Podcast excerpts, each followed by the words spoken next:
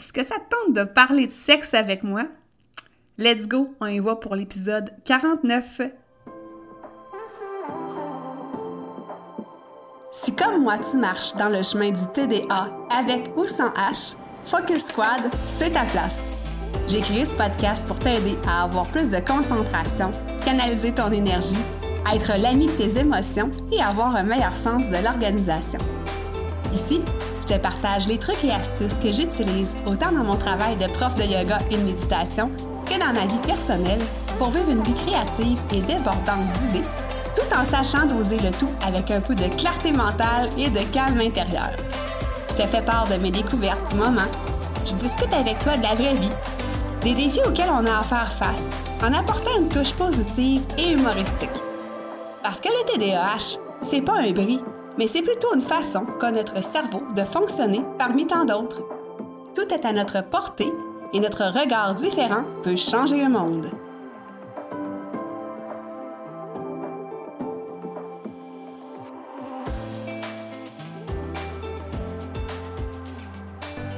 Hey, salut! Est-ce que tu sais quoi? Au moment d'enregistrer cet épisode, ça fait maintenant un an que le podcast Focus Squad a vu le jour. Je suis vraiment, vraiment super contente. Il me semble que ça a passé hyper vite. Puis, euh, je me demandais, tout à l'heure, je faisais mes recherches, je regardais la date à laquelle j'avais starté Focus Squad et c'est exactement le 4 février 2021. Et au moment d'enregistrer cet épisode, on est le 8 février. Donc, euh, je tenais à te remercier en début d'épisode d'avoir été là, euh, soit au courant des 48 ben, 49 premiers épisodes si tu veux avec l'épisode 0. Sinon, peut-être que tu t'es joint à nous euh, au courant euh, des épisodes. Donc, un super gros merci de m'écouter, euh, de m'alimenter aussi en sujet, de discuter avec moi, de m'écrire des commentaires. ta présence est vraiment fondamentale. Puis, sans toi, en fait, ben, le podcast Focus Squad n'existerait pas. Donc, euh, ben voilà, c'est mon entrée aujourd'hui pour l'épisode 49. Et là, aujourd'hui, j'ai envie de te parler de sexe. je t'avais promis un autre sujet d'épisode à l'épisode 48, mais euh, encore là, je regardais mon beau calendrier puis je me disais, on approche de la Saint-Valentin. Pourquoi pas parler du TDAH et du sexe? Alors voilà, euh, c'est ça qu'on va faire aujourd'hui. Donc j'ai déplacé euh, le sujet d'épisode que je voulais faire pour euh, une autre fois. Maintenant, j'entre dans mon intimité. je sais pas ce que ça va donner comme épisode à ce niveau-là, mais bref, on dit que si on anime un podcast, il faut être vulnérable. Alors voilà, je me lance en toute vulnérabilité. Je me suis toujours trouver plate au lit. Je répète, je me suis toujours trouvée plate au lit. Et oui, et peut-être que la phrase, je pourrais la dire au passé, hein, parce que euh, j'ai amélioré le tout et je vais dire comment après ça. Mais euh, j'ai, euh, dans, mon adolescence en fait, puis ma vie d'adulte jusqu'à il y a quelques années, je trouvais pas d'intérêt à avoir une relation sexuelle. Puis, dans ma tête, c'était comme juste une affaire de gars. Euh, c'était une affaire aussi qu'il fallait faire dans un couple pour avoir un couple uni, harmonieux. Donc, euh, pour moi, j'avais pas des grands besoins de faire ça euh, plusieurs fois par semaine, même pas à chaque semaine. Puis des fois, ben écoute, ça pouvait aller une fois par mois, puis c'était bien correct quand j'avais une petite envie qui passait comme ça. Inutile de dire que euh, ben, mon amoureux que j'ai depuis euh, les 20 dernières années euh, m'a souvent reproché ça. Par contre, en acceptant la situation, parce que bon, il pouvait pas me forcer non plus. Puis, lui ai souvent dit que c'était pas à cause de lui, ça n'avait rien à voir, c'était pas parce qu'il m'attirait pas, c'était pas parce que je l'aimais pas. Et même mon ancien amoureux aussi, c'était la même affaire, puis euh, ça n'a jamais été à cause des hommes.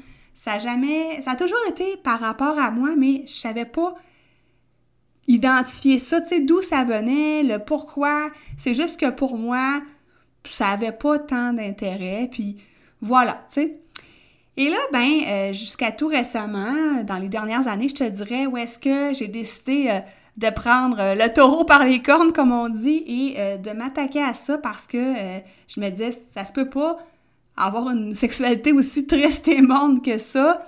et là, comme je te dis, de par ma faute, c'est aucunement la faute de mon amoureux, mais je me dis, il y a sûrement moyen de rendre ça plus joyeux ou de, de rendre ça plus attrayant. Pas joyeux, mais attrayant. Euh, puis aussi, ben, c'est parce que pauvre chéri, euh, il en souffrait aussi. Donc, euh, j'ai voulu, à, à l'aube de la quarantaine, ben, adresser ça finalement. Alors voilà, je t'ai mis la table sur ma sexualité d'avant.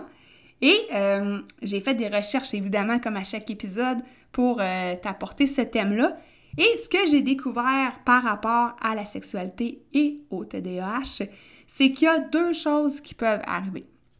Donc, la première, celle qui m'est arrivée, la situation que je viens de t'expliquer, ça s'appelle l'hyposexualité.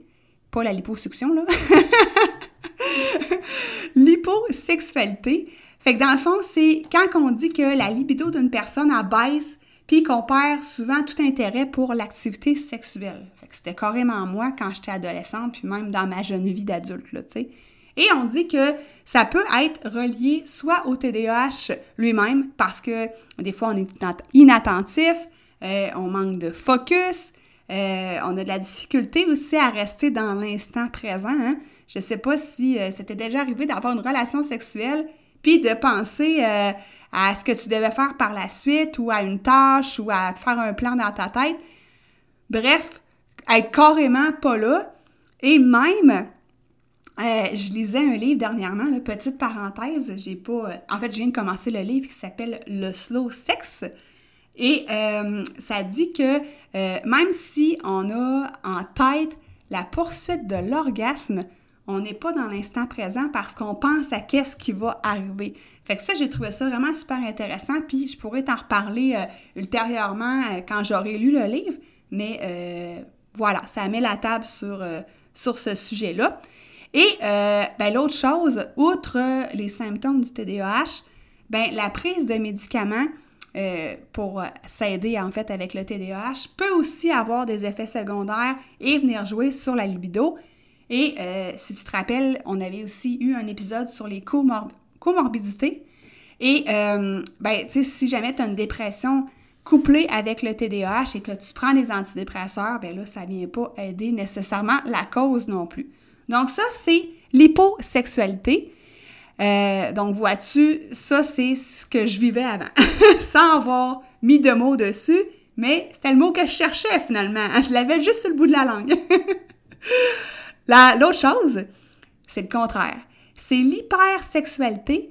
Fait que ça, c'est quand quelqu'un a un libido anormalement élevé, puis euh, pourquoi la personne a une libido comme ça? C'est parce que ben, quand on est stimulé sexuellement, il y a beaucoup d'endorphines qui sont sécrétées. Puis, euh, en fait, ça, mobilise les neurotransmetteurs du cerveau. Puis, ça donne une belle sensation de calme qui réduit l'agitation, euh, souvent qui est causée, en fait, par le TDAH. Donc, il y a des gens qui, euh, au contraire de ma vie d'avant, peuvent être dans l'hypersexualité, vouloir avoir des relations sexuelles très fréquente et euh, très pimentée et parfois même risquée euh, suite, ben, suite, à cause de l'impulsivité qui peut avoir un, entrer en jeu aussi là, dans le TDAH. Donc ça, c'est euh, l'opposé. Et aussi, ben, l'hyperactivité, c'est un autre obstacle à l'intimité pour le TDAH parce que quand nous, on vit avec le TDAH et que notre partenaire l'a pas, ben des fois, il y a des problèmes d'incompréhension aussi. On n'est pas sur la même longueur d'onde.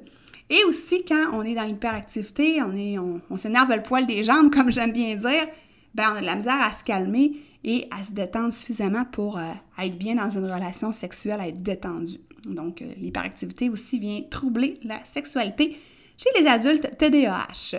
Donc, maintenant, une fois qu'on sait tout ça, quels sont les trucs et astuces pour euh, améliorer notre vie sexuelle?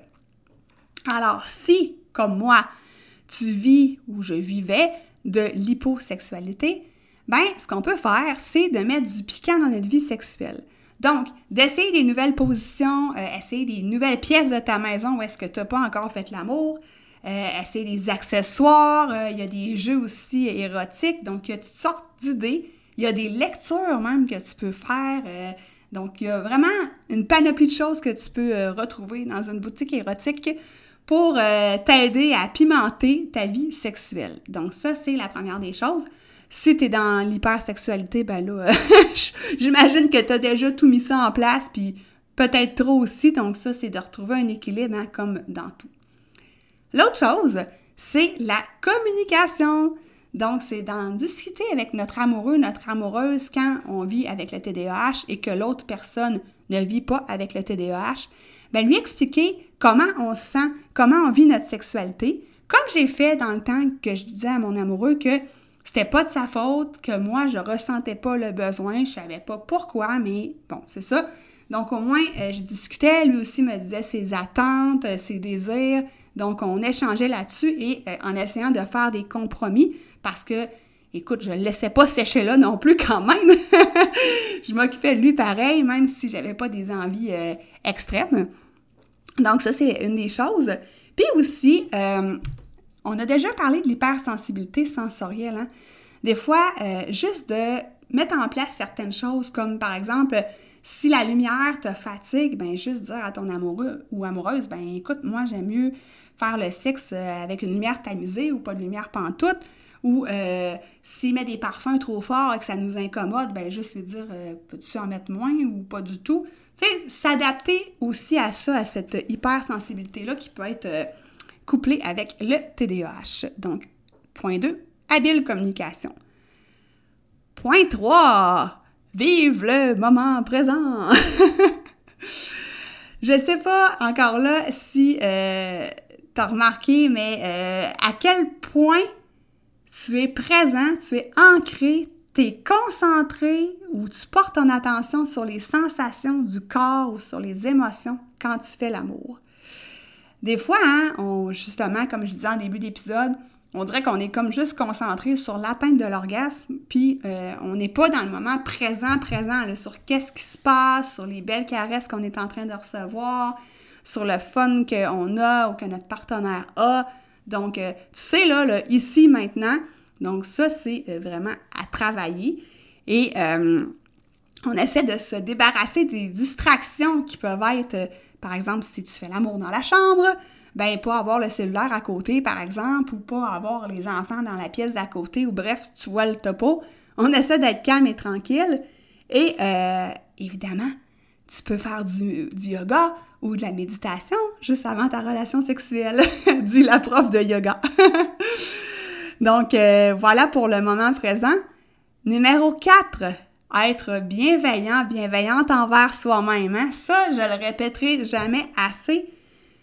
S'accorder du temps pour soi, s'accorder de la douceur, de la bienveillance euh, en comprenant la situation. Si par exemple on, on est dans l'hyposexualité, en ne se tapant pas sur la tête, et même chose si on, est dans l'hypersexualité, en essayant de ne pas se juger, donc être bienveillant, et aussi s'accorder de la douceur, de la tendresse, des moments seuls à soi avec soi plutôt, pour se caresser, mais pas juste dans un but sexuel puis de masturbation, c'est pas nécessairement ça euh, que je veux dire, mais tu sais, juste s'effleurer, se faire des automassages, apprécier la sensation de notre main qui nous, qui nous frotte, par exemple, ou qui nous effleure.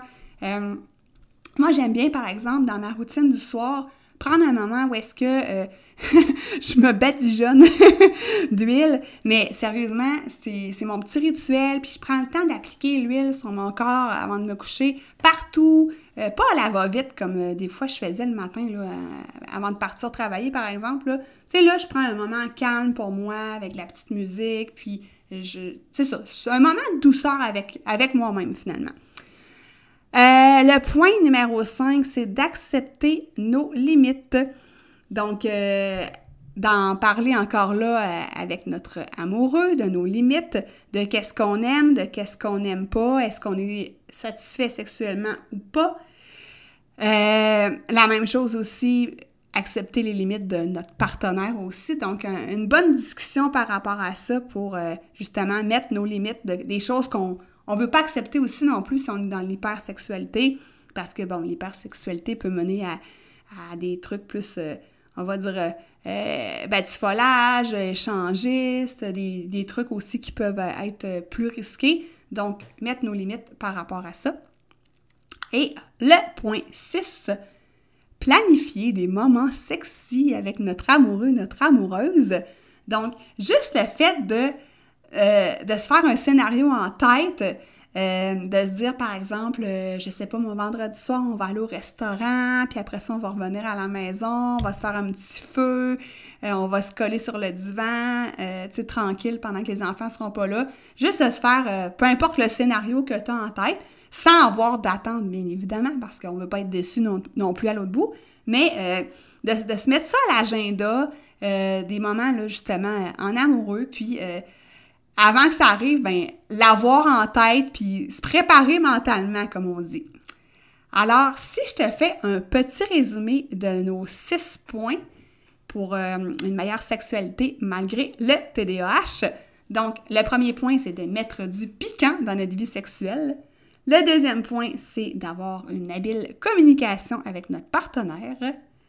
Point 3, vivre le moment présent, s'enraciner, s'ancrer. Le point 4, être bienveillant envers soi-même. Le point 5, accepter nos limites et celles de notre partenaire. Et le point 6, planifier des petits moments sexy en amoureux. Alors, euh, j'espère que euh, cet épisode-là t'a apporté euh, quelques points de réflexion, quelques prises de conscience. Et en fait, moi, je t'invite à venir visiter mon site web. On dirait que je t'invite jamais là. Euh, c'est melissaleclaire.com. Donc, il a changé de nom. Avant, c'était euh, flammeintuitive.com. Donc, maintenant, c'est rendu melissaleclaire.com, tout adapté avec mes nouvelles photos, nouveau branding. Donc, va visiter ça. Tu vas pouvoir avoir accès aussi à la méthode STOP que je te parle souvent et aussi le défi Focus euh, gratuit. Donc, euh, tout ça se retrouve sur mon site web ainsi que les autres épisodes de podcast. Alors, euh, ben, moi, je te dis à la semaine prochaine. Semaine prochaine, on est à l'épisode quoi? Numéro 50! Et je te prépare quelque chose de différent pour cet épisode-là. Donc, on se rejase next week. Bye bye!